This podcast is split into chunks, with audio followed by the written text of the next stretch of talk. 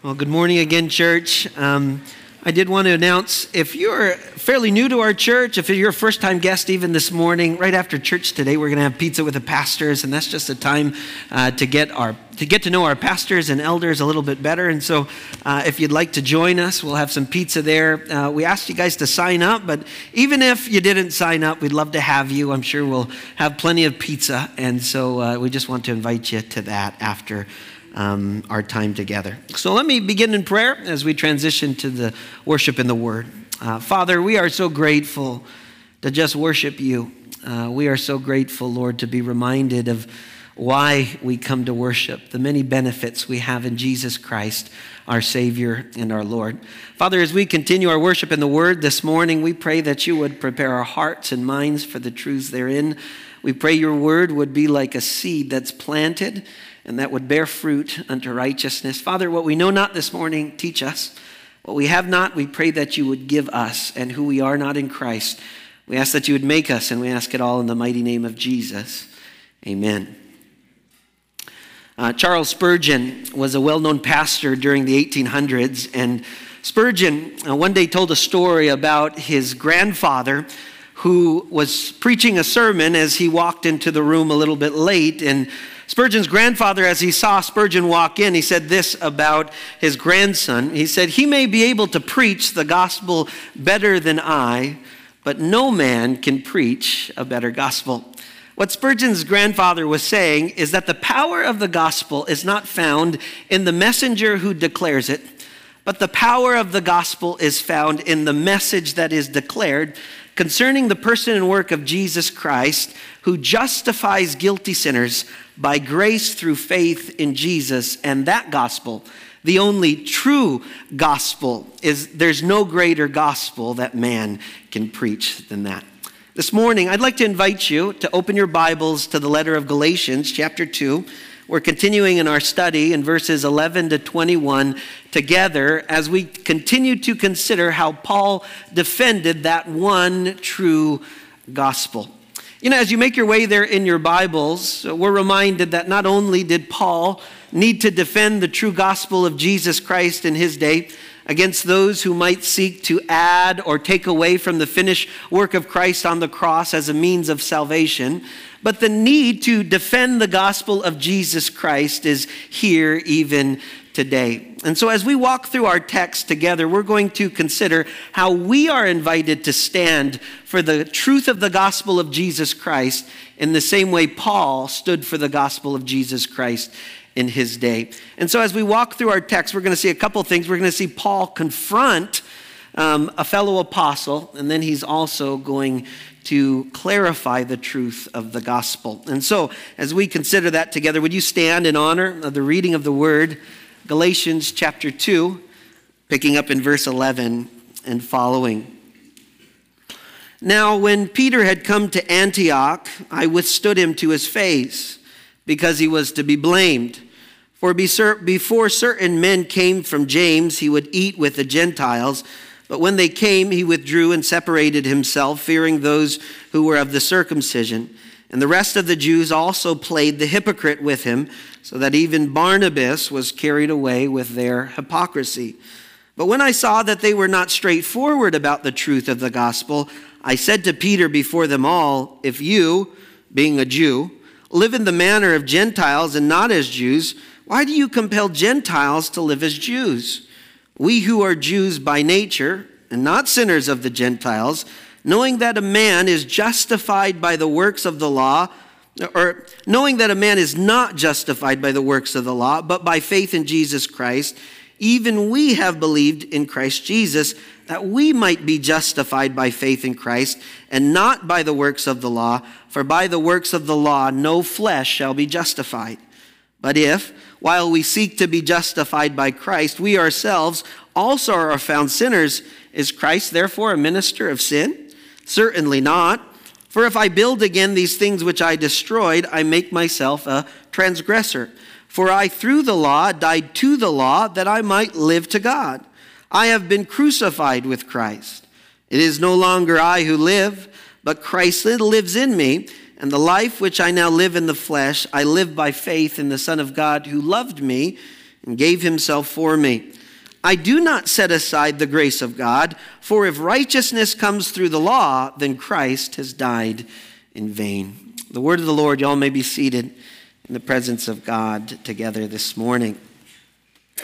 This morning, we're going to consider how Paul stood for the truth of the gospel of Jesus Christ, the one true gospel, and then we're also going to talk about how we are invited to do the same in our day and age. We're going to see two things, as I've said already. We're going to consider in verses 11 to 14 Paul's confrontation of a fellow apostle. And then we're going to talk about in verses 15 to 21 Paul's clarification of the one true gospel. We begin in verses 11 to 14 and consider Paul's confrontation of a fellow apostle, Cephas or, or Peter. It's quite the tense meeting that we get to read about beginning in verse 11, and we're going to see that Paul confronts Peter uh, boldly, specifically, and publicly. In verse 11, he begins by confronting Peter boldly. It says, verse 11, Now when Peter had come to Antioch, I withstood him to his face because he was to be blamed. Now, before we go into more details about why this meeting is so tense and why Paul confronts a fellow apostle, the apostle Peter, first let's consider the context. This happened when Peter had come to Antioch. It's interesting to note, as we've been studying Galatians, that Paul records two other meetings that he's had with Peter throughout his life and his ministry. He recorded the first one back in chapter 1, and we get the details of it back in verses 17 to 18. Paul says that his first meeting took place as he's defending the true gospel with Peter, uh, not immediately after he was converted, but three years after he was converted. Paul, after being converted on the road to Damascus, spent three years in Arabia, and not until then did he finally meet with Peter, the Apostle Peter. And the reason he said that, the reason he said I didn't immediately meet with Peter, is because he wanted to defend not just his uh, authority as an apostle, but the message that he preached, that it was a direct revelation from God himself that Paul didn't receive the message from Peter or any of the apostles. He received the gospel message from Jesus Christ himself. So, back in chapter 1, verses 17 to 18, Paul's argument was this He said, I only spent 15 days with him, three, after, three years after my conversion. And so he described his first meeting with Peter. In the first 10 verses of chapter 2, where we were last in our study, Paul described the second meeting with Peter. It took place 14 years later. Could be either 14 years after his conversion or 14 years after the initial meeting. Nevertheless, it took place 14 years later, and we know that Paul was moved by the Holy Spirit to go to meet with um, Peter and the others in Jerusalem. And the reason for that was because, as we saw back in the first 10 verses, Paul's gospel was going to be endorsed by the apostles that the gospel that Peter preached, and James, the brother of Jesus, and John preached as leaders in the Jerusalem church was the same gospel that Peter preached. That salvation is by grace alone, through faith alone, in Christ alone. That one is justified, declared righteous, apart from human work or effort, and all through the finished work of Christ on the cross. By grace, through faith, have you been saved. Now, Paul describes a third meeting in our text, and it says, When Peter came to Antioch. He says um, in verse 11, Now when Peter came to Antioch, I withstood him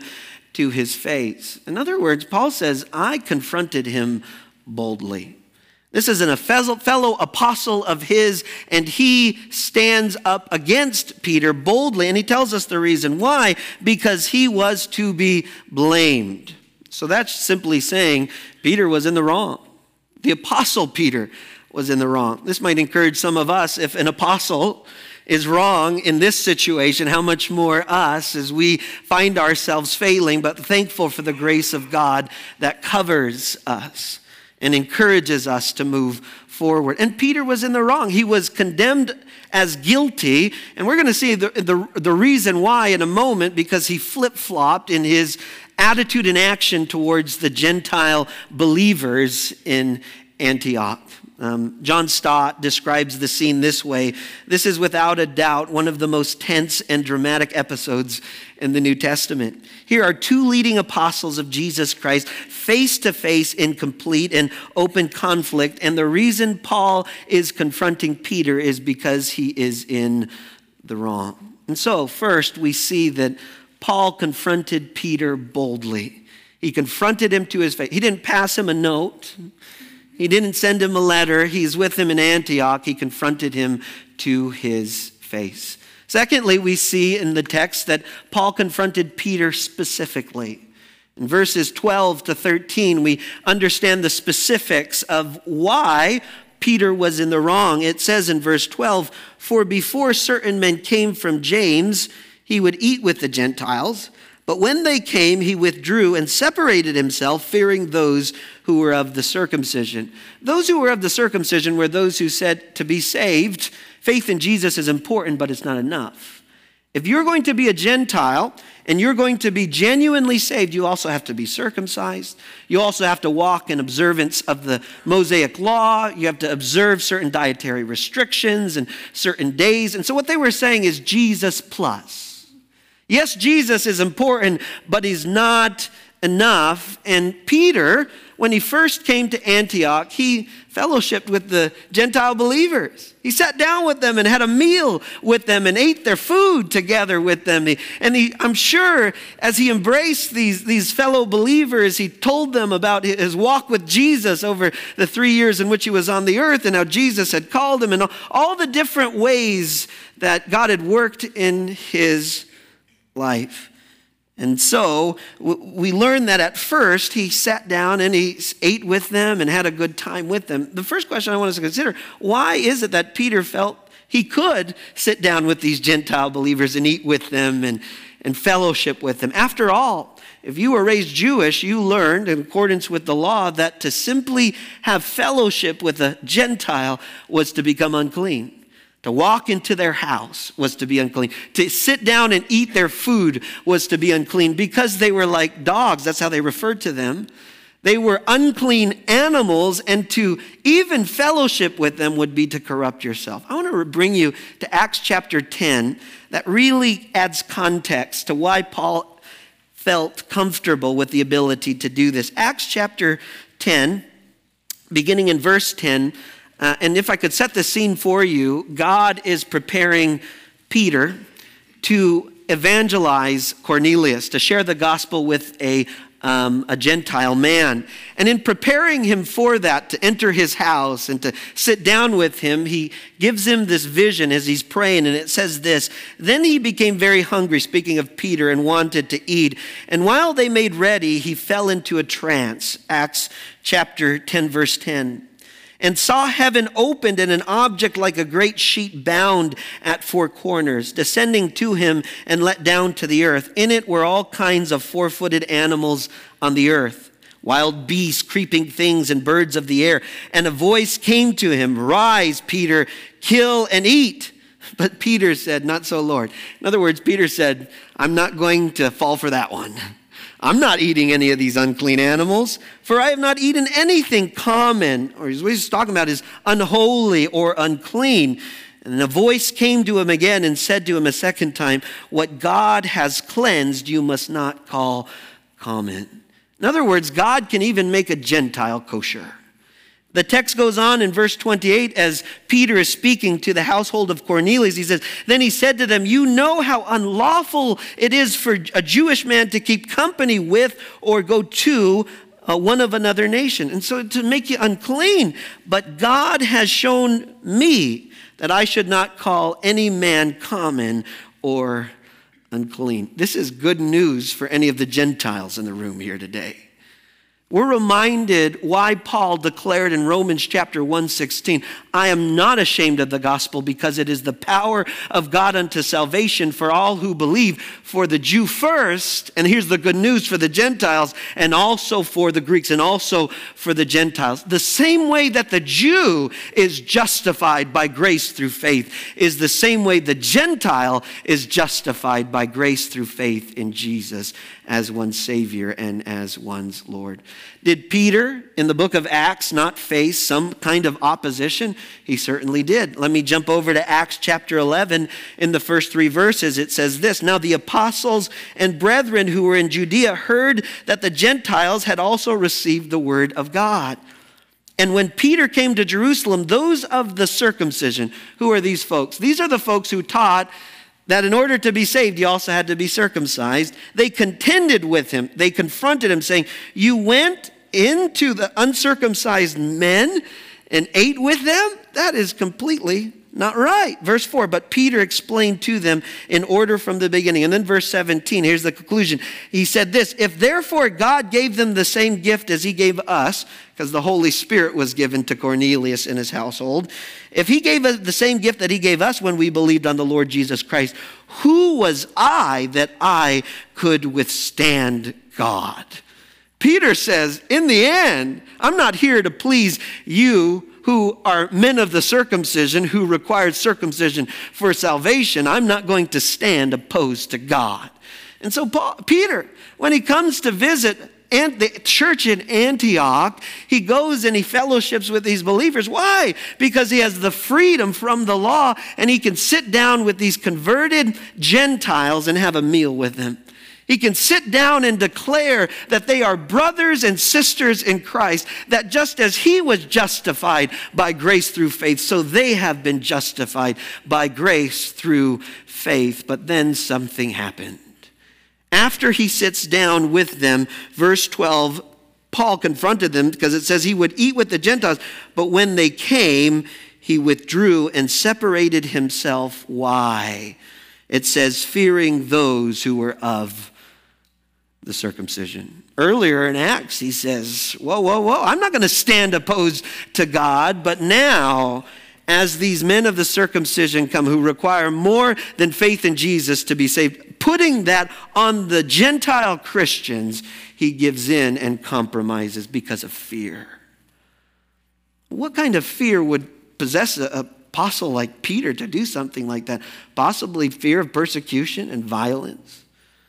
I mean, these, these individuals who were pushing this false doctrine, the men of circumcision, they not only uh, taught the false doctrine, but they w- w- were willing to threaten you as well. Or possibly the fear of losing influence among others, perhaps in the Jerusalem church as he ministered there, or even among others. We don't know exactly, but the reason Peter gave in was because of fear. And so Paul confronted him, he was in the wrong. Not only that, it tells us because Peter was such a man of influence.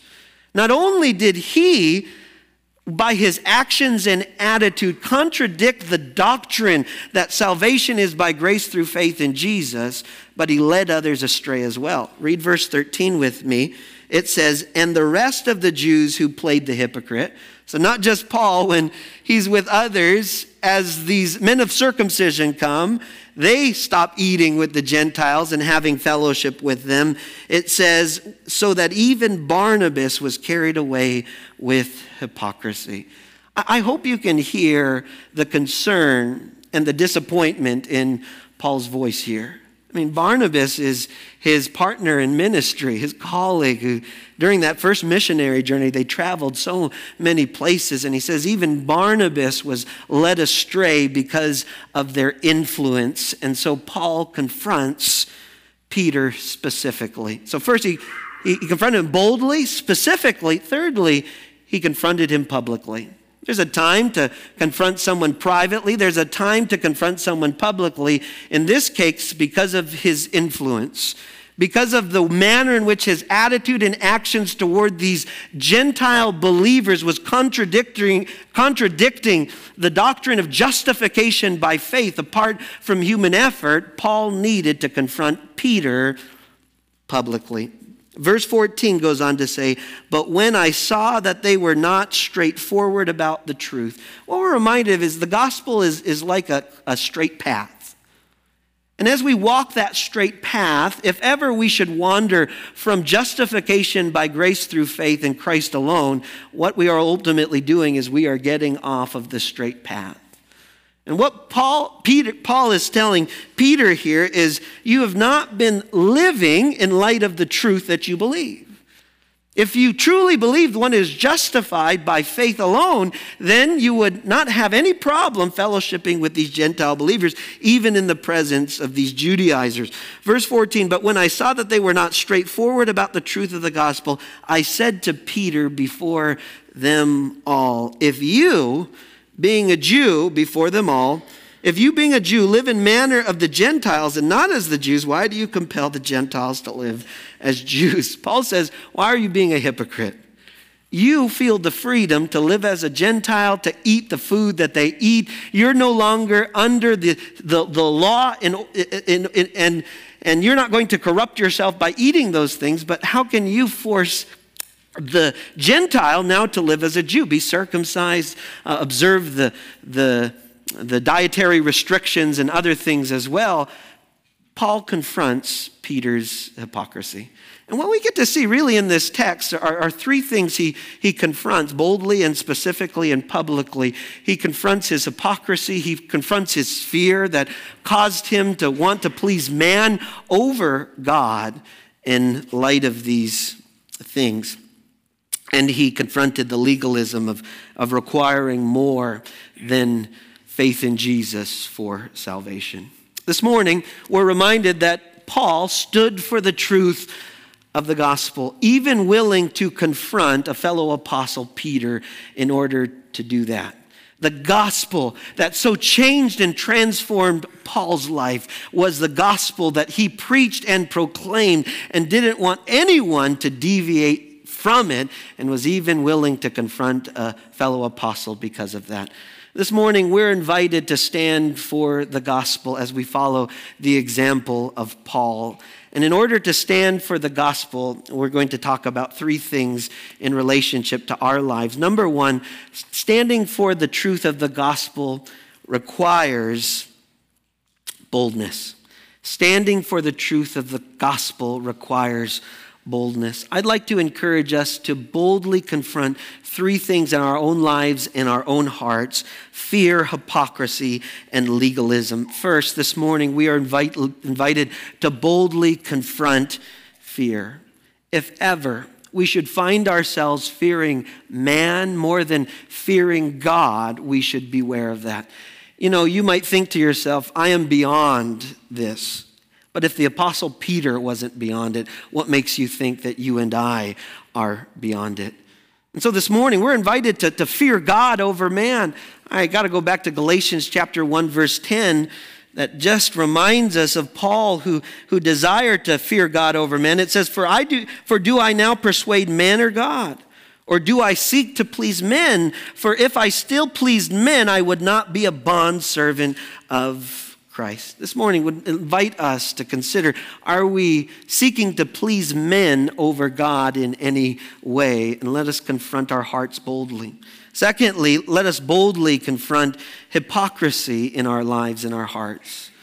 You know, there's a scripture in Matthew 7 judge not, lest you also be judged. And the reason for that statement is because before you judge, you need to check your eye if there is a plank in your eye as you call out the sin in the eye of another. And so it's that reminder boldly confront any hypocrisy in your heart. Reminds me of Psalm 139, 23 to 24 which is a prayer that we can pray Search me, O God, and, and know my heart. Lord, you know everything, but I want to invite you to, to just take a look in my heart. Try me and know my anxieties and my concerns, and see if there is any wicked way in me, and lead me in the way of the everlasting. Lead me back on the path of righteousness. And so boldly confront fear in our hearts, boldly confront hypocrisy, and thirdly, boldly confront legalism.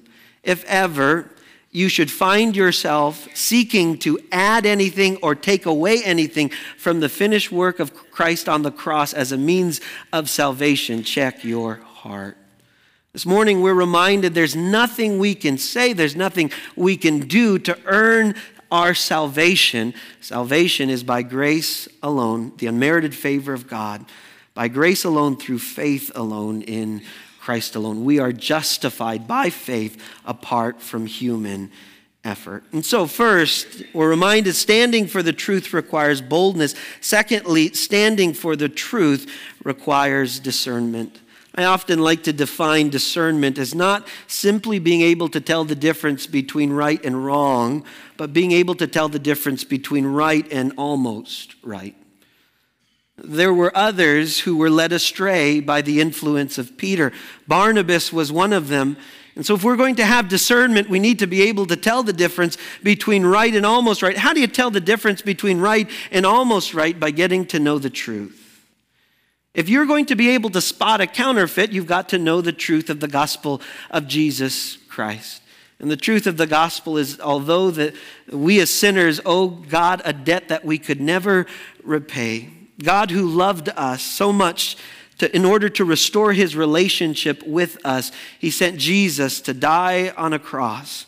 He was buried. He died in our place, was buried, third day, rose again in newness of life, and offers salvation as a gift to anyone who would receive it. Anyone who adds or takes away from the finished work of Christ on the cross, who says Jesus plus circumcision, Jesus plus dietary restrictions, Jesus plus baptism, Jesus plus membership as a means of salvation is adding to the finished work of Christ on the cross. Exercise discernment. And so standing for the truth requires discernment. Familiar yourself, familiarize yourself with the truth. Beware of small compromises that can present themselves and surround yourself with the right godly influences as you make the most out of your influence. And then thirdly, standing for the truth requires discretion.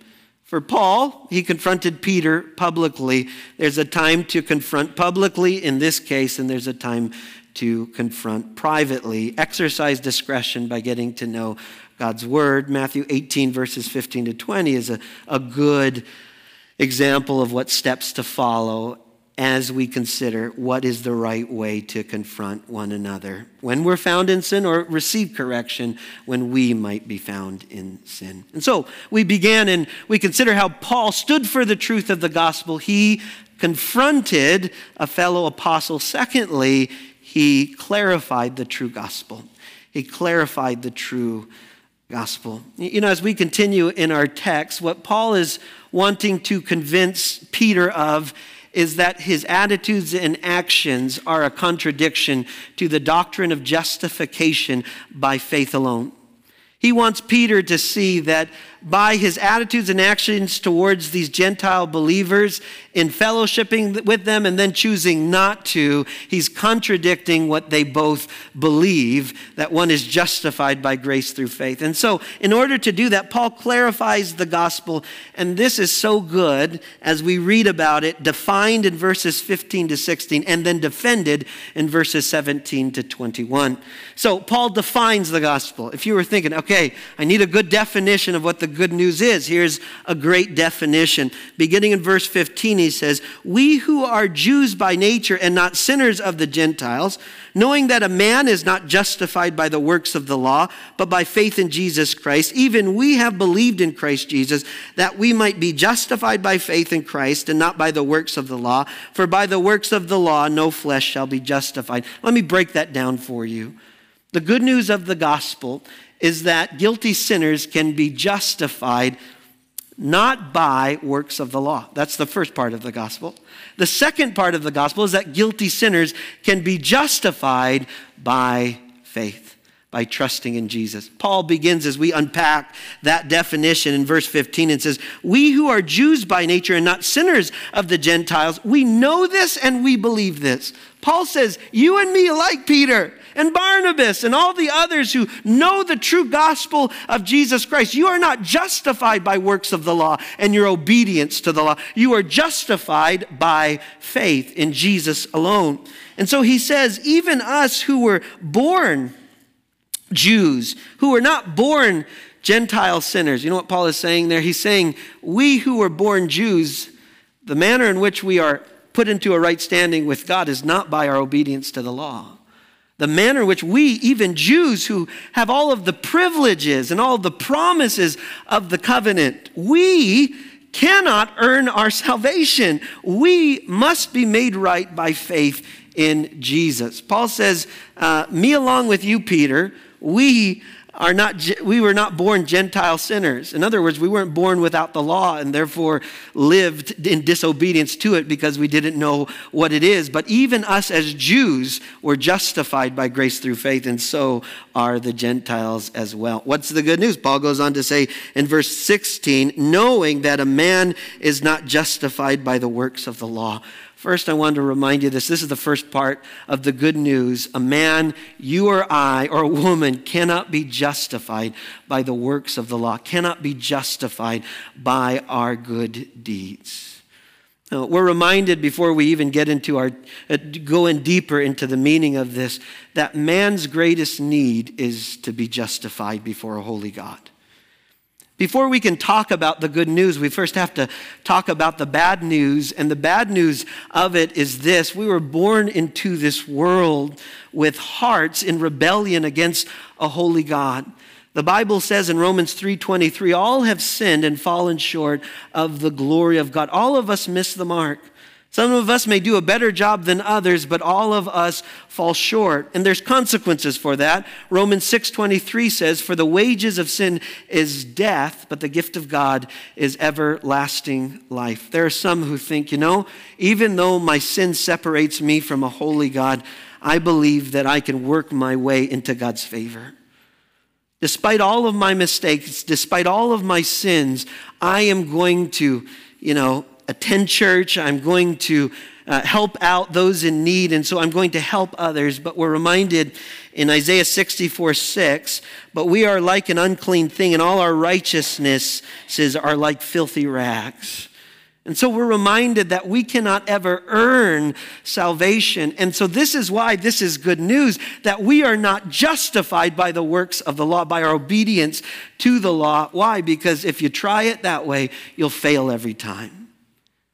If you have tried and tried and tried to earn the favor of God in order to get into heaven, not ever knowing if you're ever good enough, here's the good news this morning. You don't have to keep trying. All you got to do is trust in the finished work of Christ on the cross. The good news of the gospel is it's not about doing this or doing that or obeying a long list of rules. It's trusting in the Lord Jesus Christ who declares it is finished on the cross. It's already been done for you. And so this is good news for us that we need to remind ourselves of as believers that there's nothing we can do to earn the favor of God. It's already been provided for us. And our greatest need is justification. Someone once said, if our greatest need had been information, God would have sent us an educator. If our greatest need had been technology, God would have sent us a scientist. If our greatest need had been money, God would have sent us an economist. But since our greatest need was forgiveness, to be justified, declared righteous before God, God sent us a Savior. Uh, the term justified is a legal term, it's used in the court of law. The opposite of justified is condemned. To be justified means to be declared innocent, to be declared to be in a right standing. Condemnation means that you are guilty and you stand condemned. We're reminded that because of our sin, we stand condemned before a holy, righteous God. But because of what Christ has done on the cross, that is how we are made right before a holy God and justified. You know, when you trust in Jesus as your Savior and Lord, apart from human effort, the, when the Father looks at you, He doesn't see your sin past, present, or future. He sees the, fin- he sees the righteousness of Christ because of what He's accomplished on that cross. When Jesus went to the cross, He took our place. He lived a perfect life and transfers to our account His righteousness and we transfer to his account our sin and he pays it in full. And the father takes his gavel and hits it and says you are declared righteous. There's nothing more that you need to do. There's nothing more that you can do. You have been justified declared righteous declared to be in a right standing before a holy god. This doctrine of justification is something we need to hold on to because it reminds us of the good news that we cannot earn our salvation, but Christ has paid for it on our behalf. And so Paul says in um, verse, verse 16 knowing that a man is not justified by the works of the law, by faith in Jesus Christ, even we have believed in Christ Jesus, that we might be justified by faith in Christ and not by works of the law. For the works of the law, no flesh shall be justified.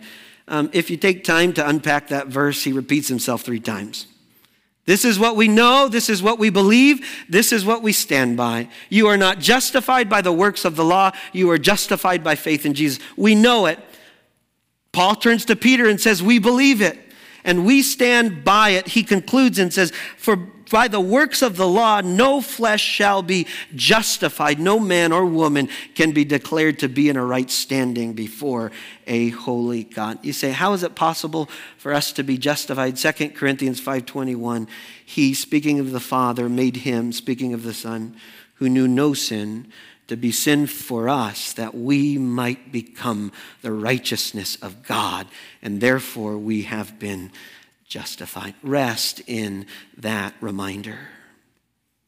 Know that you don't have to work and do more and more to earn the favor of God. You've already got it. And that serves as a motivation to serve the Lord and honor Him in all things. And so, verses 15 to 16, we get to see the definition of the gospel. Verses 17 to 21, we hear the defense of the gospel. Paul, you know, when he writes, you hear in his letters, he'll often bring up objections that some of his readers might have on their minds. He says in verse 17, a familiar objection that might be asked, but if while we seek to be justified by Christ, we ourselves are also found sinners, is Christ therefore a minister of sin? So Paul says this well, if you're going to say that um, to be saved is you're justified not by the works of the law, but you're justified by faith, what if you're still a sinner after you've been justified? Is there anyone here who has trusted in Jesus Christ as your Savior and your Lord and you still sin? Yeah, all of us this morning. If we don't, the Bible calls us a liar. In 1 John 1 8, it says this If you say that we have no sin, we deceive ourselves, and the truth is not in us.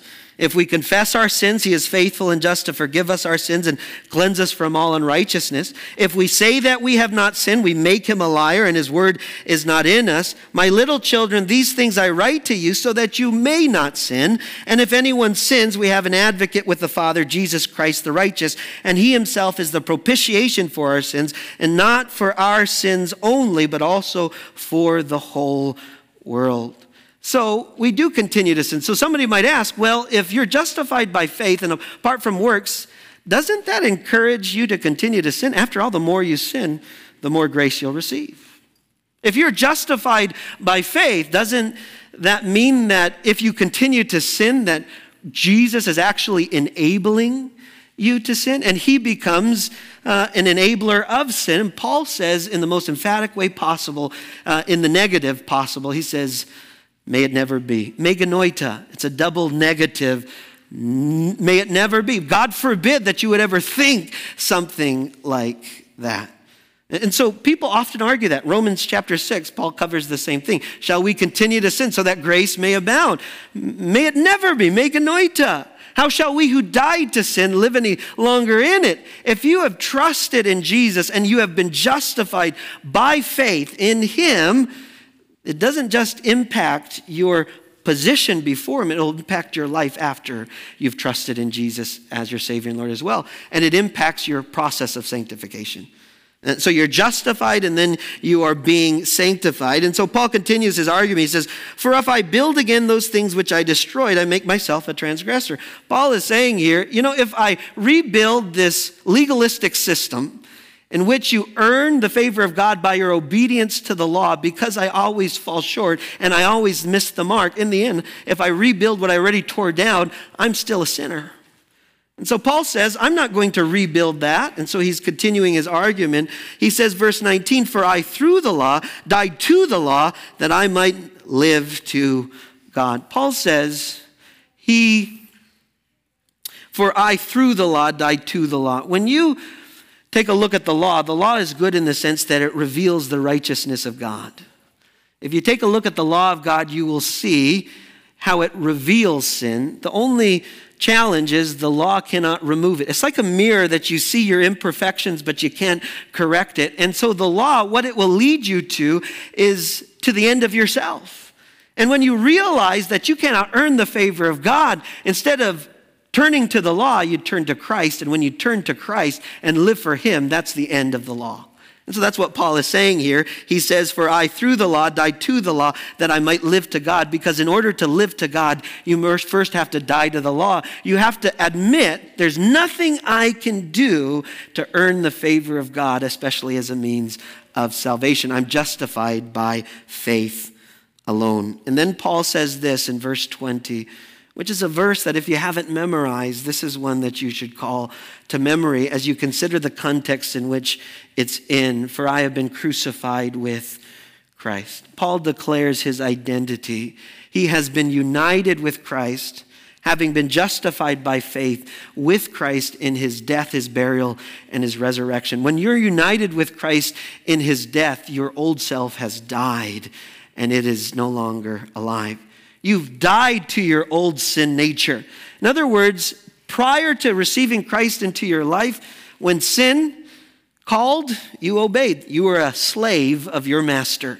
But now, even though that sin nature may still be there, it has no power over you. There is a new master, and his name is Jesus. And so when sin call, comes calling, you say, I don't have to obey you no more. I follow a new master. His name is Jesus. I have been crucified with Christ. It is no longer I who live. Paul says, I have died. It's no longer I who live, but Christ who lives in me. How does Christ live in you? How do you live the Christian life? In the same way you were justified by faith, you are sanctified by faith as well as the Holy Spirit lives in you. As you abide in Christ, as John 15 says, then you don't just produce some fruit, you become you produce much fruit. For I've been crucified with Christ. It is no longer I who live, but Christ lives in me. And the life which I live in the flesh, that means the, the life I now live in this current body, I live by faith in the Son of God who loved me and gave himself for me. If after I'm justified by faith, I continue to sin, does that mean that Jesus endorses or enables my sin? Absolutely not, because I've been crucified with Christ. It's no longer I who live, but Christ who lives in me. And the life I now live in the flesh, I live by faith in the Son of God who loved me and gave himself for me. Consider those last two statements who loved me and gave himself for me. This is when the gospel will literally change your life. Not just when you consider the fact that Jesus died in order to forgive sinners and justify them before a holy, righteous God, but he died for you. That he loves you and when you realize what Christ did on your behalf, the gospel completely changes and transforms you forever. And it continues to change and transform the way you continue to live by grace through faith in Jesus. You know, after we get saved, sometimes we'll say, you know, um, now that I'm saved, now that I'm justified by faith, now I'm going to serve the Lord in my own strength. We don't always put it that way, but we say, I'm trying, I'm trying, I'm trying trying to break this habit. I'm trying to live for the Lord, but I just can't do it. The same way that you are justified is the same way that you will be sanctified by your faith in Jesus. It's not about producing good deeds in your own power, it's about abiding in Christ. Let me read to you John chapter 15 because it really um, helps us in this text. John 15 John 15, verse 1 says this Jesus says, I am the true vine, and my Father is the vine dresser. Every branch in me that does not bear fruit, he takes away. And every branch that bear fruit, he prunes that he may bear more fruit. You are already clean because the word which I spoke, have spoken to you. Abide in me and I in you, as the branch cannot bear fruit of itself unless it abides in the vine, neither can you unless you abide in me. I am the vine, you are the branches. He who abides in me and I in him bears much fruit, for without me you can do nothing. That's all that Galatians 2:20 is saying. I've been crucified with Christ. It's no longer I who live, but Christ who lives in me. He's abiding in me. I'm just a branch connected to the vine, and that is how I produce fruit. How does a vine produce, how does a branch produce fruit? Just simply remains connected.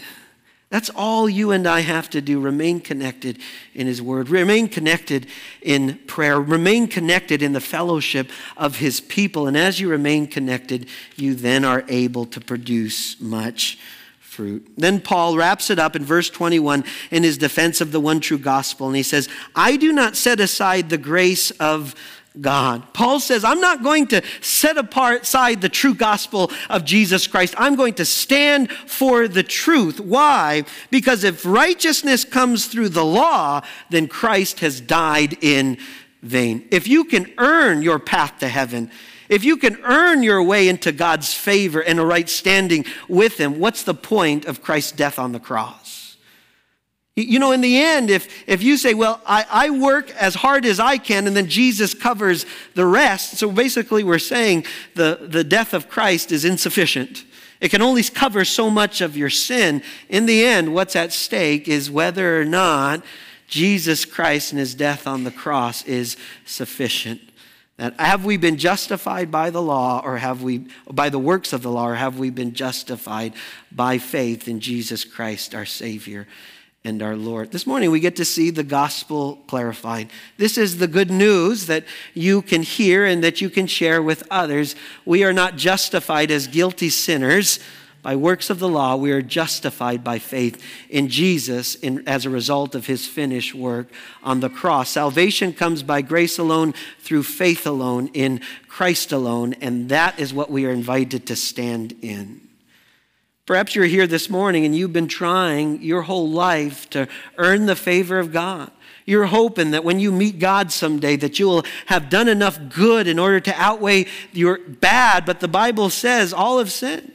All have fallen short. The wages of sin is death and eternity without God and his people forever. The invitation is to admit your desperate need for Jesus, who came from heaven to earth, died on a cross, paid your debt, and offer salvation as a gift to you, and then today to confess Jesus as your Savior and your Lord, and to share that with as many people as possible. You know, uh, as I close this morning, I always think of, of a story about a, a guy who was hiking one time, and as he was hiking, uh, he ended up falling off of the cliff. And as he falls off the cliff, he, he holds on to a branch. And as he's holding onto this branch, he, he cries out for help help, help.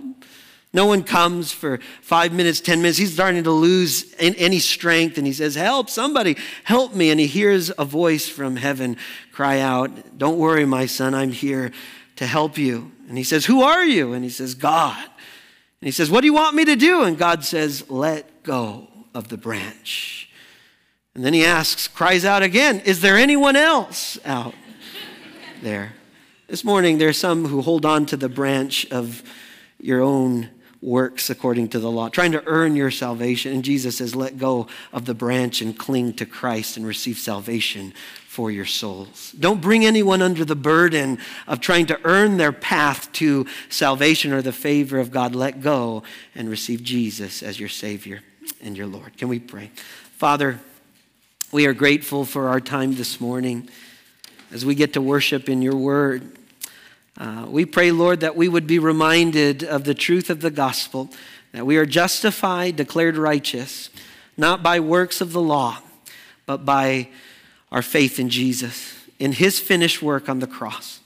Father, if there's someone here today who needs to let go of trying to earn their way into a right standing with God, earn their way into heaven, I pray, Lord, that you would loosen their grip and soften their heart that this morning they would be able to turn to you and say, Jesus, I need you. I admit that I stand condemned. I know that the wages of sin, my sin, is death, and eternity without God and his people forever. But I also believe that that's why God sent Jesus to come to a cross to die on my behalf. I make Jesus my Savior and my Lord, the one I'm going to follow all the days of my life into eternity. Thank you, Father, that I have been justified, declared righteous by grace through faith in Jesus. Father, we pray that these truths would ring true in our heart and that you would give us the opportunity to share it with others as we have opportunity to stand for the truth of the gospel. We pray it all in the mighty name of Jesus. Amen.